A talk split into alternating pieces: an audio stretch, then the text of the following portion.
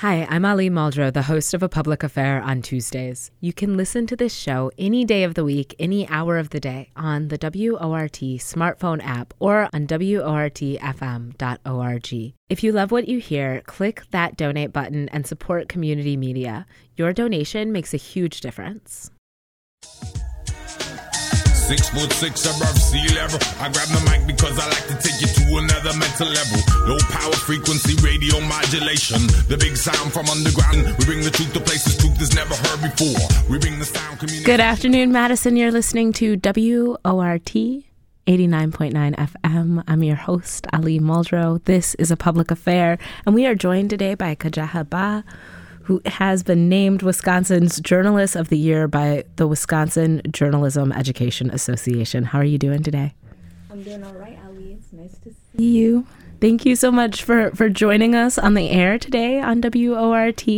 You've been talking about this recognition a lot. Um, you are, you know, a, a pretty young journalist of the year what is the the story or the work that you have done and reported on uh, that made you eligible for this award? Why did why did folks want to uplift who you are as a journalist in our community?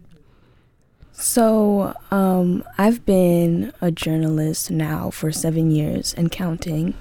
Um, I joined the Simpson Street Free Press, which is a local student-run newspaper on the South Side, um, when I was in fifth grade, and I never expected to join. I, I barely knew about what it was before my younger sister actually joined.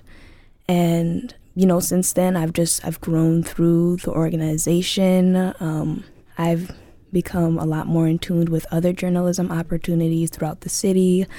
Um, and in taking those opportunities and um, also at Simpson Street, being promoted to a teen editor and being able to work with younger students, I realized that, you know, journalism might just be in the cards for me in the future. and maybe. and, um, you know, um, in, in this award, I was um, told about it through um, our yearbook slash TV slash journalism everything teacher, April Van Buren at East. Um, and I was rushing to put together a portfolio of all of the work that I've done um, in the past seven years, and it just happened to be the one that was chosen. It just happened to be the one. I think like you've got nearly a, a decade in the the world of journalism, uh, and you're in high school. Uh, shout out to, to Simpson Street Free Press for helping you get your start. What has it meant to you to work for Simpson Street Free Press? How did they uh, give you the skills that you needed to, you know, be recognized this in this way as a journalist? Yeah, I mean, right off the bat, um, when I joined in fifth grade, um, I knew that I wasn't terrible at writing, but I knew that there were definitely ways that that I could improve. Um, I was a very wordy and rambly writer, kind of like the way I, that I talk. And so, um, you know, I just learned to be a more concise, more um, poised, more poignant writer um, in my work at Simpson Street. But one thing that excited me the most and that really kept me going back there was the fact that I had the platform to talk about the things that I wanted to and to learn about the things that I wanted to that I didn't have the opportunity to learn um, in school or that I didn't feel like were be really being highlighted um, in what we were learning at school. So I loved, loved, loved, loved being able to write about Black history, about, um, at the time I was really interested in healthcare, um, things like that, that you know, I just felt we were kind of lacking in my education at school. Uh, thank you so much for, for speaking to what, you know, Simpson Street does and the difference between kind of the newsroom at Simpson Street. And it's very much kind of an old school newsroom um, that has, you know, a real sense of folks kind of hustling and bustling to create the news and, and get together and publish this wonderful paper. Um, and the difference between that and, and what you get out of a classroom you are are going to East High School. You are, you know, being being recognized as a, a, journalist. I'm sure there are a lot of folks who are wondering, you know, what you want to do next or how you're hoping to you know continue to to cultivate your your skills as a journalist yeah um well while east hasn't necessarily given me the foundation in journalism it's definitely given me um just broadened my perspectives and my horizons on what journalism can be. You know, I'm on the yearbook staff, um, which is a different kind of journalism. Now I'm on Tower TV, which is our school broadcast TV show, which has also given me a great way to a different medium to tell stories. And so now I know that there are there are options out there and what an, a career or a future in journalism for me could look like. Um, right now, I am really interested in print journalism, um, just because you know it's it's a bit of a dying art form, and um, I really do think that there's a lot of value in the written word, getting the news out to people, getting stories out to people, and how um, you know words and storytelling can connect people. Even in our digital age where everything is so easy to get immediately. Um, so, you know, in the future, I don't even know if I'm going to be a journalist, but I know that storytelling and being able to get people's stories heard and their voices heard is something that I always want to do, whether that is through print journalism or through broadcast or maybe not even a journalist. But, you know, I think that where I am now has given me the foundation and the skills to be able to do those things wherever I go. I, I so agree with what you just said. I think that having uh, the ability to interrogate information and think critically about the different perspectives that are represented in any given situation uh, prepares you for a lot uh, a lot of things in life and, and allows for you to kind of cultivate a, a, deeper sense of connection to the community. If you're just joining the conversation, you're listening to WORT 89.9 FM Madison. I'm your host, Ali Muldrow. This is a public affair, and today we are talking to Kadjata Bah, who was named Wisconsin's Journalist of the Year by the Wisconsin Journalism Education Association. She is a reporter at Simpson Street Free Press. She completed an internship with Cap Times and Madison Magazine. She has written for the East Side News and served as an editor for her high school's newspaper and literary magazine. You're a pretty accomplished young person um, who has used journalism as, as a platform to tell your story and the stories of the people around you. When I participated in Simpson Street Free Press way back in the day, one of the major emphasis of the the Simpson Street Free Press was to make sure that folks from communities that were not always at the table uh, got to participate in in telling their story. Um, that media consolidation and the idea that only a few people were really being, you know, elevated within the conversation by mass media. Um, was was a problem that we should confront proactively and engage young people in. How does your identity influence your work as a journalism and what does it mean for you to show up as the person you are in spaces that haven't frequently uh, had a lot of diversity? So, this question is really important to me because um, I think my identity has been one of the guiding factors in what I do and the the stories that I choose to take on. I mean, even when I first started at Simpson Street, um, like I was saying earlier, Black history was one of um, my favorite things to cover. I wrote about the Birmingham Children's March. I wrote about Ida B. Wells, Huey P. Newton, um, countless leaders and events that I thought um, needed to be highlighted and needed to be brought to the table and that were missing from um, so many of our conversations about history, about the past.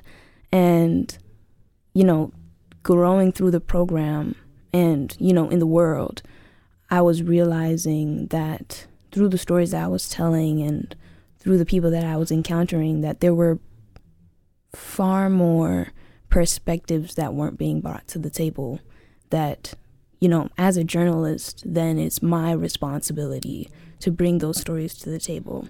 and it's not necessarily about me being the face um, that people see, right?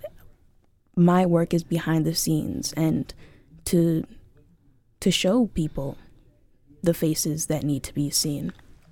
And you know, I think that in journalism there's a bit of a problem where um, the people who are telling stories don't necessarily know the people who the stories are about, which can end up with a loss of context. Um, and I, I, I also think that's where a lot of the bias in media comes from.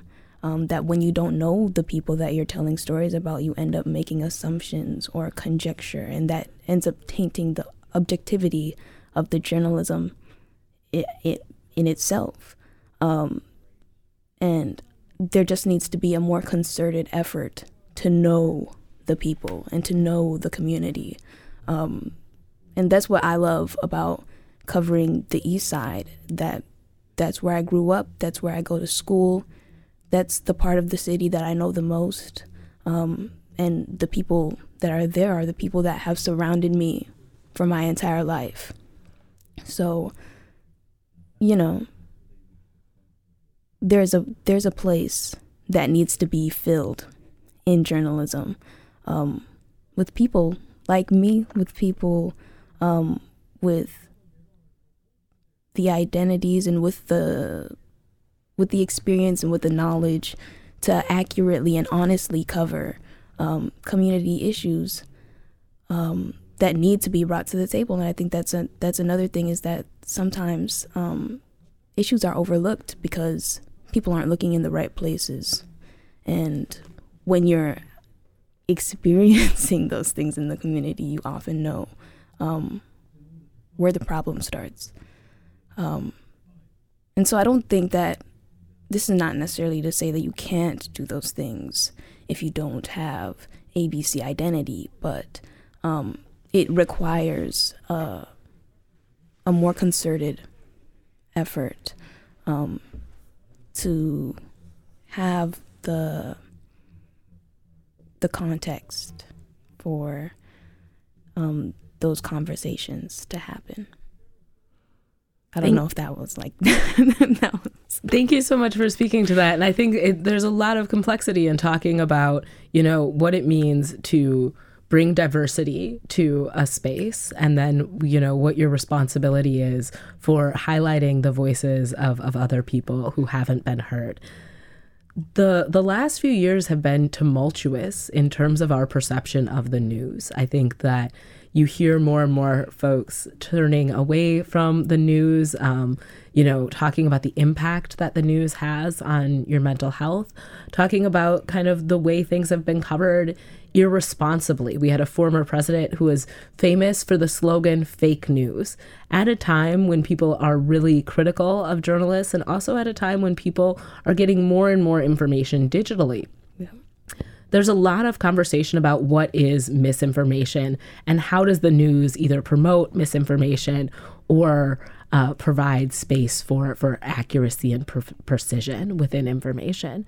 How do you determine uh, whether or not you're providing people with accurate information, uh, how how far you're going to dive into any given issue?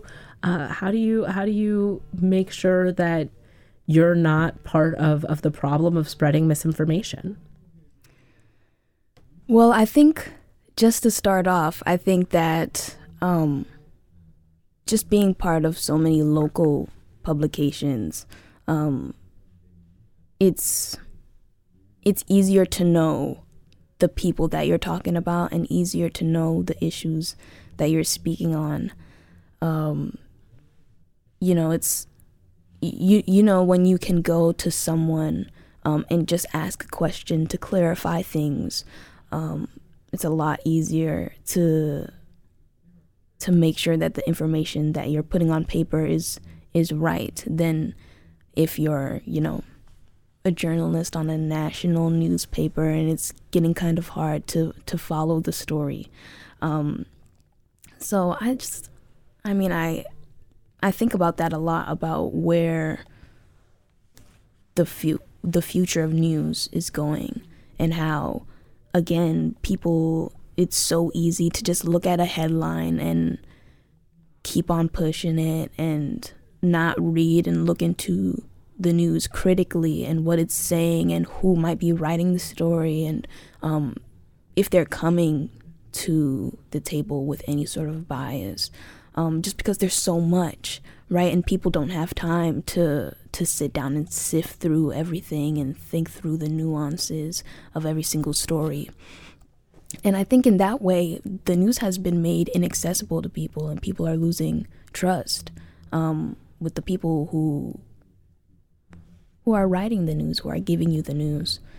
Um, and I think that I think a journalist's first priority is to always tell the truth um, and to tell it right away, right? There's no delay, there's no.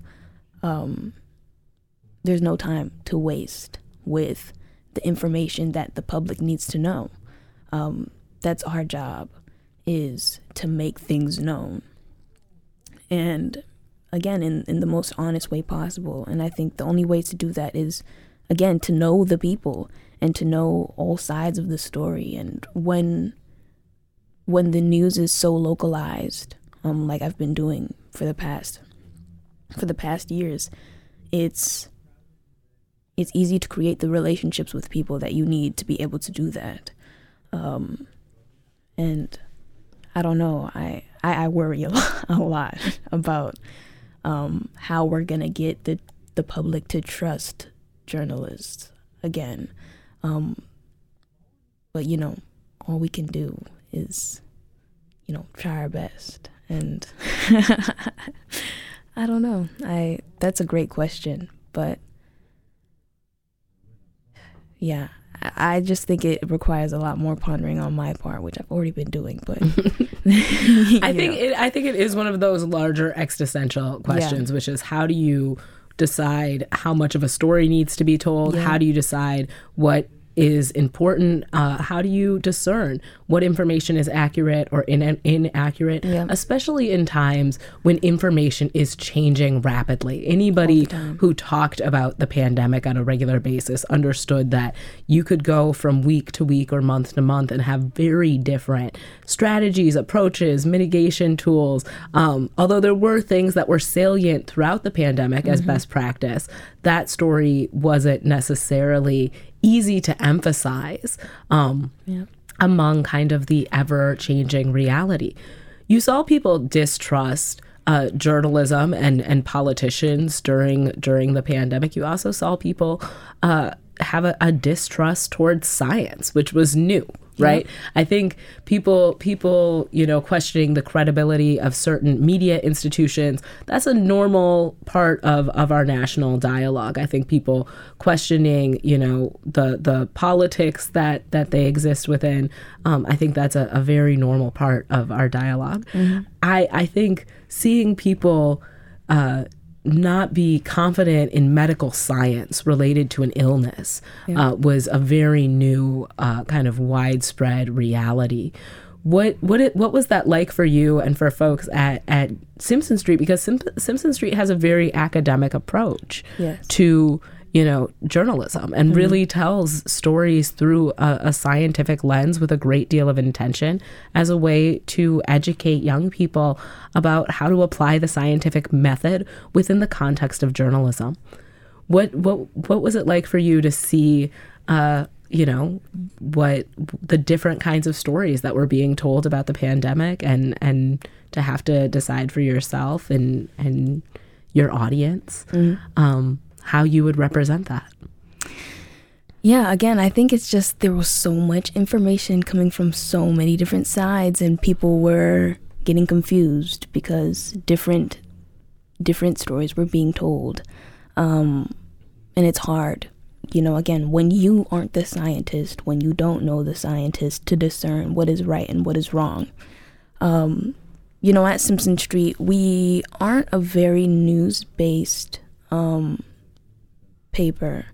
Um, a lot of um, we do local news sometimes, which is done by older writers, teen editors, but a lot of our younger students are, you know, writing from uh, writing from journals or writing from newspaper articles and things like that.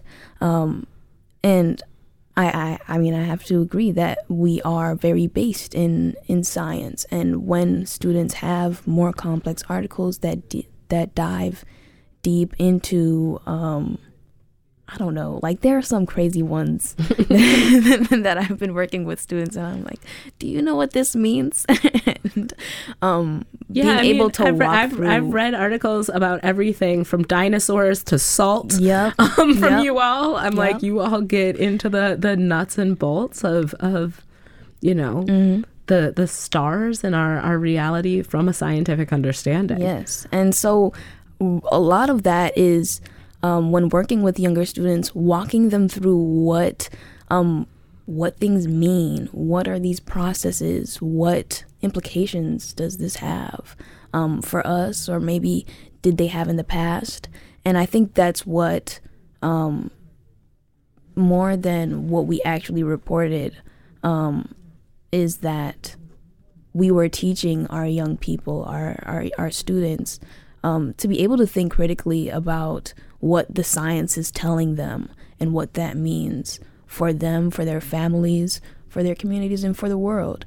Um, so again, um, you know, during the during the during the pandemic, there was lots of information coming from all sides, and I think that most of all, we've just prepared um, our students to to to be critical thinkers in the face of science and um, to be able to to to weed through the misinformation that was coming out at the time. Oh, that's you know something you've got to be very grateful for for in terms of you know the role that Simpson Street Free Press plays in our community and empowering young people to think for themselves and also to be able to tell the difference between accurate and inaccurate information, even as information shows, and even you know when confronted with a, an incredible abundance of information. Florida's legislature recently passed a bill that banned uh, young women from talking about menstruation at school. Um, they banned human growth and development before the age of 12. Um, there's a huge conversation happening nationally and across the state of Wisconsin about censorship and what books young people should and should not read. As a journalist, how does censorship play a role in the stories that you tell, in the stories that you think are developmentally appropriate for someone your age or younger to tell? Well, again, going back to what a journalist does is is tell the truth, um, and that more than anything to me is you know the most important about our about about our work. Um, so hearing about censorship and things like that, it's just it's an obvious you know infringement on what on what we do you know? Our um the and this and the stories that we tell and the stories that are most important. And this is again just one of the ways that journalism is slowly fizzing out is what we can and cannot say um in in the face of of the government and what what the government thinks that we should and should not say. And just gosh it's Have people ever been mad at you about something you've written? Have people ever criticized you or said, "Hey, you went you went too far"? I had one article that I wrote for Simpson Street Free Press where I got I got a couple of letters and people were like, "We do not agree with this. we don't care if you're a kid. You shouldn't be out here say, saying what you're saying." I not exactly. Um, I think there are some that I might have. Um, I think there are some that I might have touched people with, but not in a not in a way that was inflammatory. Um, but you know, with anything, there are gonna be people that that don't agree, or in the this is I think a lot about this now that I'm a senior. But um, when I was a freshman, um, I wanted to do an investigative piece on school violence and school fights, um, and you know the source of the problem and things and things like that as a freshman. And um, I worked with Miss Van Buren, and we did an open records request to the district and an open records request to MPD to look for the data and, um, you know, kind of siphon out where, who we could talk to and, you know, just weave together a story about, um, you know, because it was an important thing at the time, um, still is, um, about things that we were all experiencing as students. Um, and I remember she told me that like the next day the principal was waiting at her door to tell her, you know, I don't know if we do, you should let her do the story. You know, East doesn't get a that great of a rep in the media. I don't know if this is gonna things like that. And um, she still brings it up that oh you scared the principal with your story. Um, the story never ended up happening because um, I never got the MMSD record request. and because of the pandemic, but um, you know, it's it's stories like that that should be told, right? The ones that scare the the administrators, the people in power about what is getting out. Um, and I think that's what the censorship is about. They don't want certain stories being told. They don't want certain narratives going out into the world about what the people are experiencing. And again, it is our job. It is our job as journalists to make sure that those are not censored. And um, our platforms, right? Newspapers, we have the freedom of the press, um, that we have the platforms to be able to do that without censorship. Um, so, you know, I don't. I want to push back a little bit on what you're saying, Okay. not because I don't agree that you should do stories that make people, you know, nervous about how they're going to be portrayed or seen. Mm-hmm. But I think there's also responsibility when you're talking about violence and you're talking about violence in an urban district. East High School is one of the Yes. most diverse districts in our community. Mm-hmm. Um, and so Madison has so little violence, you know, it's got about an average of seven homicides a year mm-hmm. that you see journalists be excited to share a, a Snapchat video of a conflict between children at Yeah. school. And there are racialized consequences Yeah. um, for the idea that you're going to portray diverse schools as, as violent or in need of police intervention. Um, and that that you know maybe there are some people who who want to stop that story but there's also a lot of people who i think want to want to tell that story that's a story that has been told and is told frequently about schools Yes. so what is what is the the balancing act or the responsibility of a journalist to acknowledge uh, when when a story sells well, when a story you know caters to a specific narrative or stereotype about a specific group of people, particularly you know young young people of color. Yeah. And that was one thing that I really wanted to um, highlight um, in my story was the complexities of these things that um, the media and even students at school are so quick to um, to to paint um, those instances as oh those kids are just they just got some things going on. They're they're messy they're ghetto they are x y and z.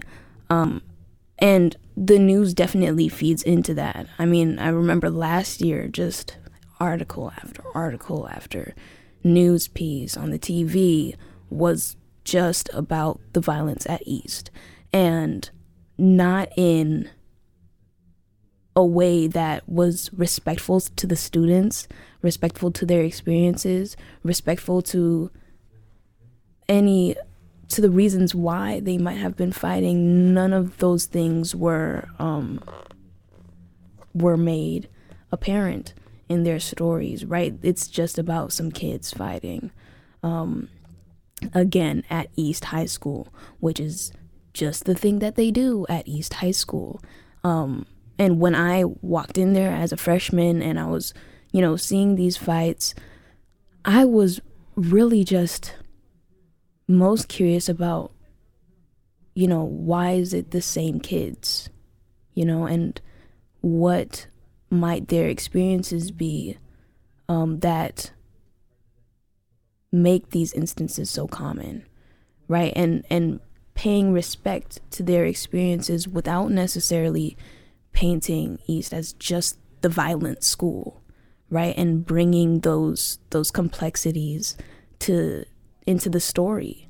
Um, and that was something that i brought up directly to to to miss van buren that i want to talk about why um, why this topic is so racialized right? And and what do you what, think that there's a reason why our community would rather talk about black students being violent in our high schools um, than you know sexual violence on our college campus right? We have we have you know hundreds of sexual assaults that are reported every year on campus. Mm-hmm. um, and i don't see that being like uw is a particularly dangerous place or uw mm-hmm. is crime ridden or uw is unsafe for, right. for young people mm-hmm. um, why why do you think that we are more interested in kind of talking about you know school fights at the high school level than sexual violence at the college level?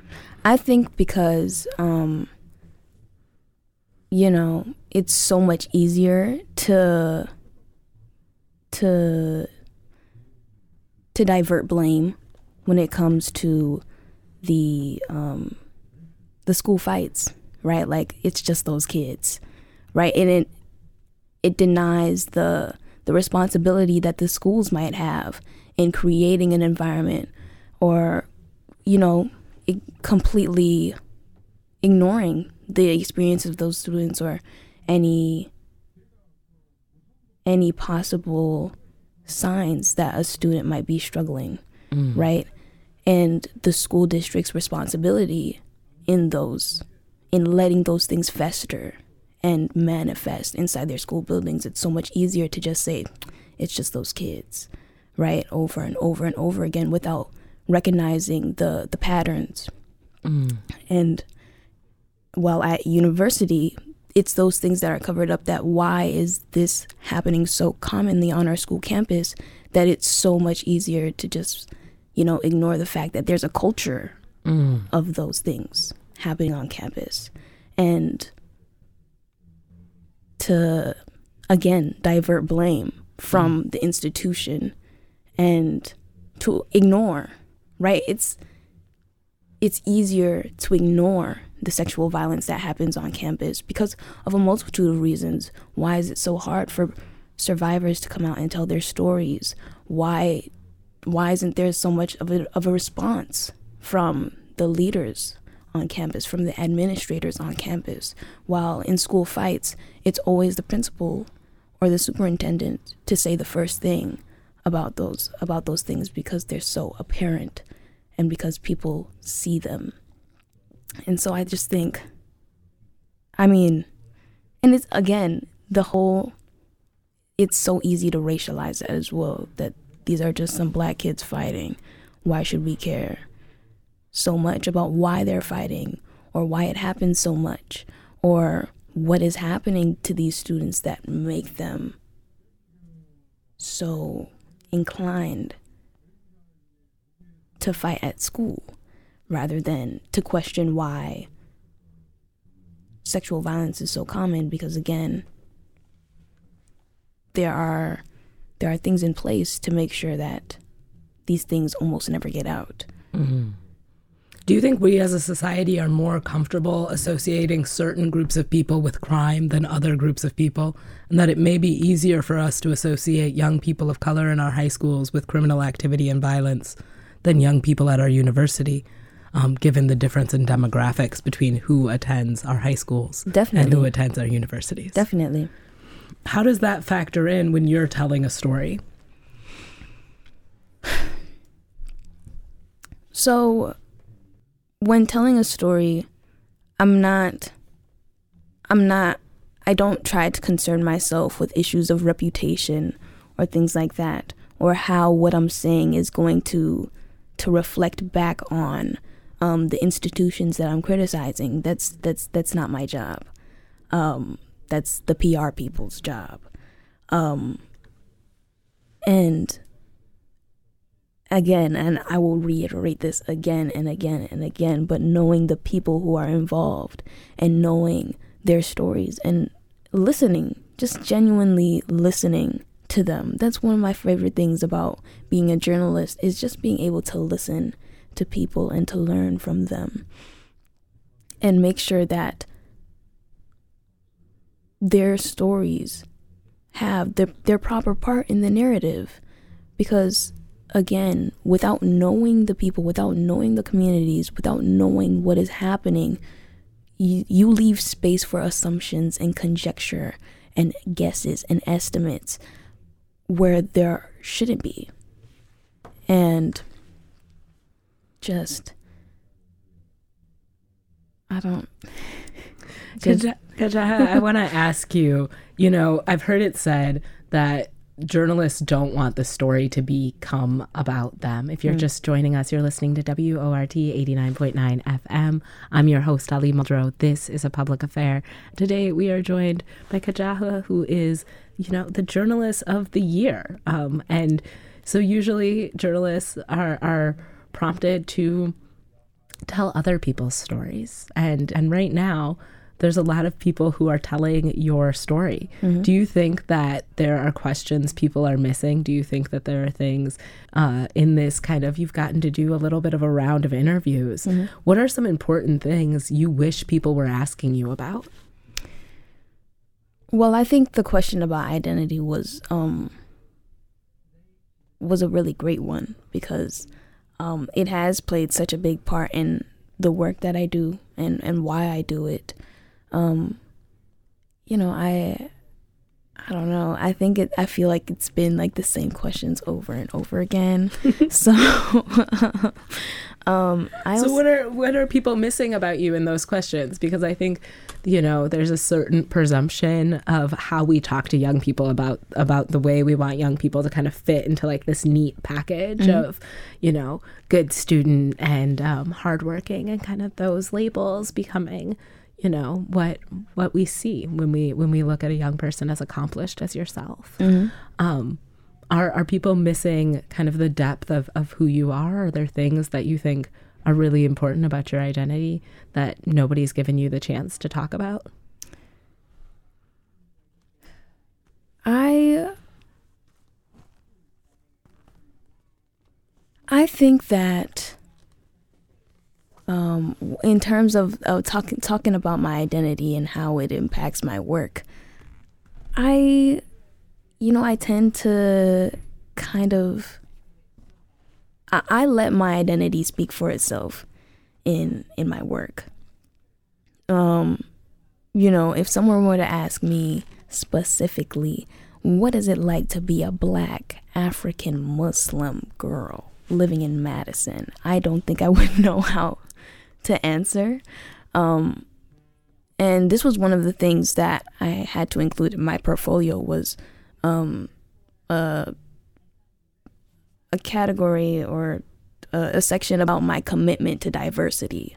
And I didn't necessarily at, at first I had a hard time figuring out how to to answer because I thought that my commitment to diversity was kind of, you know, apparent throughout the work that I did and the stories that I was covering. And I think that just most of all, um, my my identity has is mostly about me carving out a space in in in my work and carving out a space for again not just myself because I'm not the face, um, but carving out a space for other people and making platforms, building platforms for other people. And I think that coming from me, um, that's that's really significant because I'm glad that I can do that for other people. Um, especially um, because you know I really, I mean I'm glad that I had those those platforms for myself. So now I've kind of now I have the tools to be able to do those things for other people and um you know, knowing who I am, I know that there are other people who who should have the the opportunities to to to tell their own stories. Do you have mentors in, you know, journalism, in media that have helped you to shape and cultivate the kinds of questions you ask, the kinds of things you're interested in exploring, and maybe how you map out your trajectory in in journalism. You are a senior. Um, are you planning to kind of go go to college? Are you planning to to work a little bit? What does it look like for you in kind of the near future? And who are the people who have influenced you uh, in mapping out what you do next?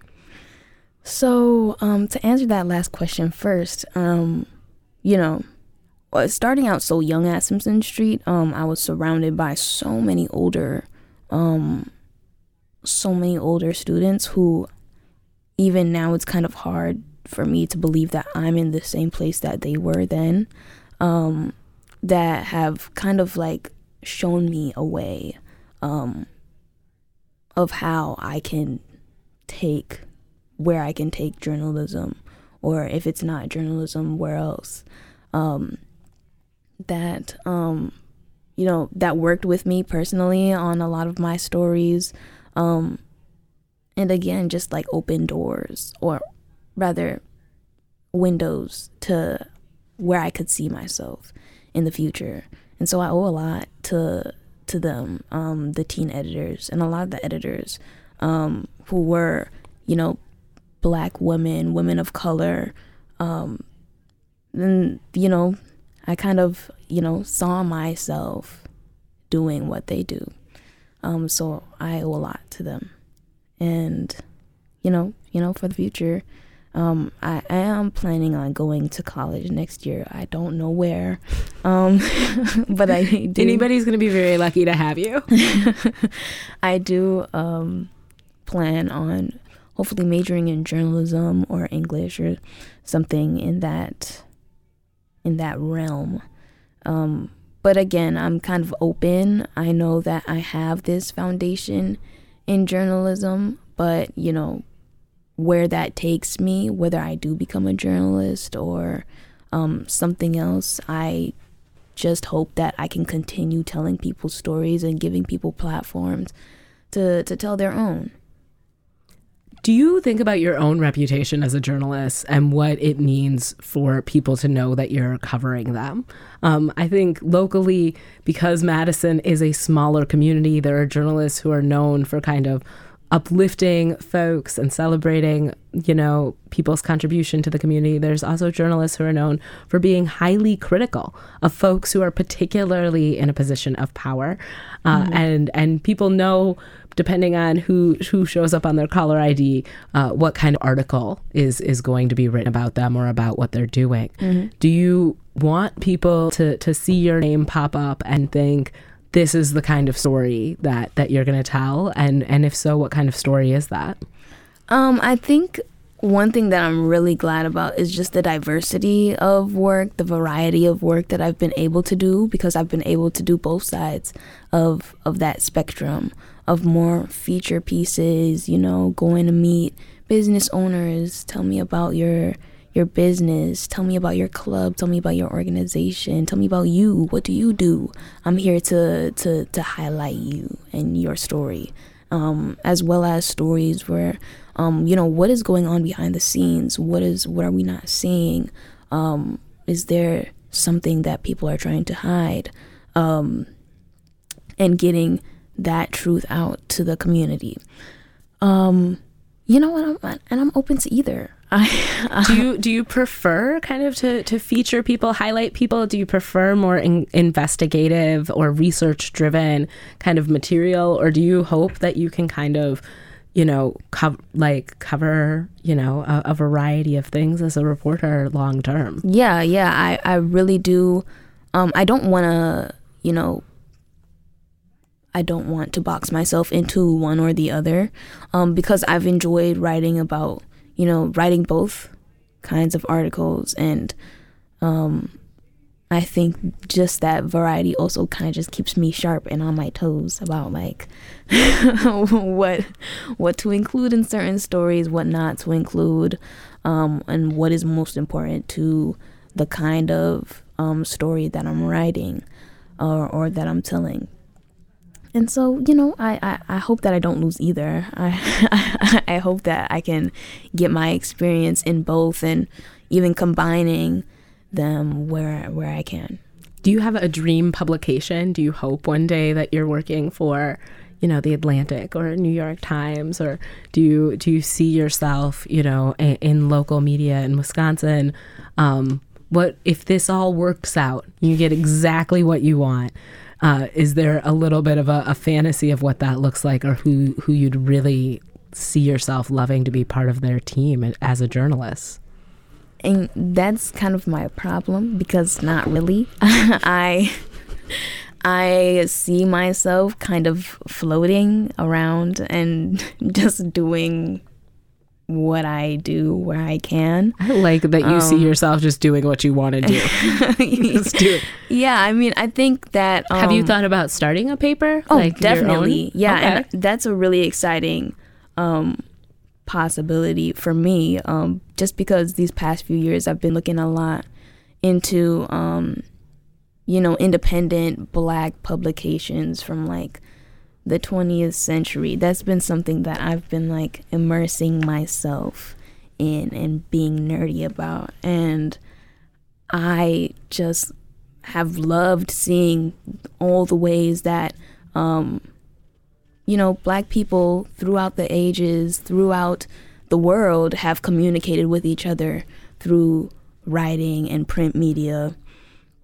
And, you know, I know that, you know, that's a niche or like a culture that was specific to those times. But, um, you know, being able to, you know, create something like that um, for people to to find themselves in um, which is something that I had a lot of fun and I still have a lot of fun doing when I'm researching these papers. Um, so I'm really excited about, you know, what a publication that I start might look like or what it might do. What purpose does it serve for wherever I am at the t- at that time in my life?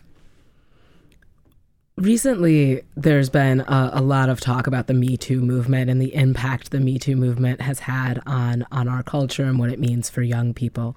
I recently saw the film She Said, which really looked at the two journalists who who broke that story um, most recently and most impactfully, uh, and within that story is the story of a lot of other journalists who tried to tell that story mm-hmm. um, and and hadn't we hadn't reached that kind of watershed moment of being able to have that conversation as a community. Do you think about the stories that you will tell um, that people aren't ready for, and how long and how often um, you have to tell certain stories in order for our our society to acknowledge, accept, and respond to them? Yeah. So I think, you know, again, like it all starts with one person, hmm. right? And those that story wouldn't those stories wouldn't have come out if it weren't for the work of past journalists trying to get the story out. And um, it's all about you know what gets people to listen. And that's often a, a kind of frustrating um, part of being a journalist is that you can't make people listen. You can't make people read your work. You can't make people care right? Because again that's that's that's not our job. It's just to to get the information out to people when when it needs to be. And i just i think that you know everything everything has to start somewhere. And you know it's just it just it takes courage to be that person to to start to start the movement or to start the or to get people to start questioning the things that they need to be questioning. Early on in this episode, you said the job of a journalist is to tell the truth. Um, there's another way to think about that within the context of the Me Too movement, which is journalists decide who will and who will not be believed, mm-hmm. who will and who will not be listened to. Mm-hmm. Um, when when you're deciding whether or not you're going to believe somebody, whether or not you're going to tell the story of what happened to them, um, how how do you factor in you know, what what you believe. How do your beliefs impact uh, your ability to to tell the story of what's happened to other people? Mm-hmm. Yeah. So, I mean, that's not something that I've encountered yet um, in my career as a journalist, but um, I think that when you say like my beliefs, like what do you like what do you mean by beliefs? I mean, I think we all have a, a sense of who we're supposed to listen to and mm who's the authority on certain mm information and when we ask questions and when we don't. And so when you're talking about something like the Me Too movement, in order for for the Me Too movement to really uh, become a transformative movement, people had to start believing and listening to young women. Yep. You are uh, a young person. Um, I guess I, I'm curious, like, you know, who who do you who do you think we should be listening to that we haven't been listening to? We've got like a minute left, so it's a complicated okay. question for the end of the hour. Um, I think that there are plenty of people who have been pushed out and excluded from um, from spaces and you know not just in the me too movement but in countless issues have been excluded from conversations that ultimately have um, impacted them that oh my god that have impacted them um, on a greater on a greater level on a greater scale than um, than we've been hearing and those are the the, the stories that have been um, erased and that have been pushed out. And it's our job again to pull those people back into the light and where um, their stories could have could hold the weight that they do um, in in our world and in our lives and deciding for them for those people for those people for those people to be able to decide um, what the place that their story deserves. Mm. Thank you so much for joining us. Thank you for giving so much of your youth to journalism here in Wisconsin. Shout out to Simpson Street Free Press. Shout out to you, Kadjata. Thank you for joining us on WORT 89.9 FM. I'm your host, Ali Muldrow. This is a public affair. All right. Thank you.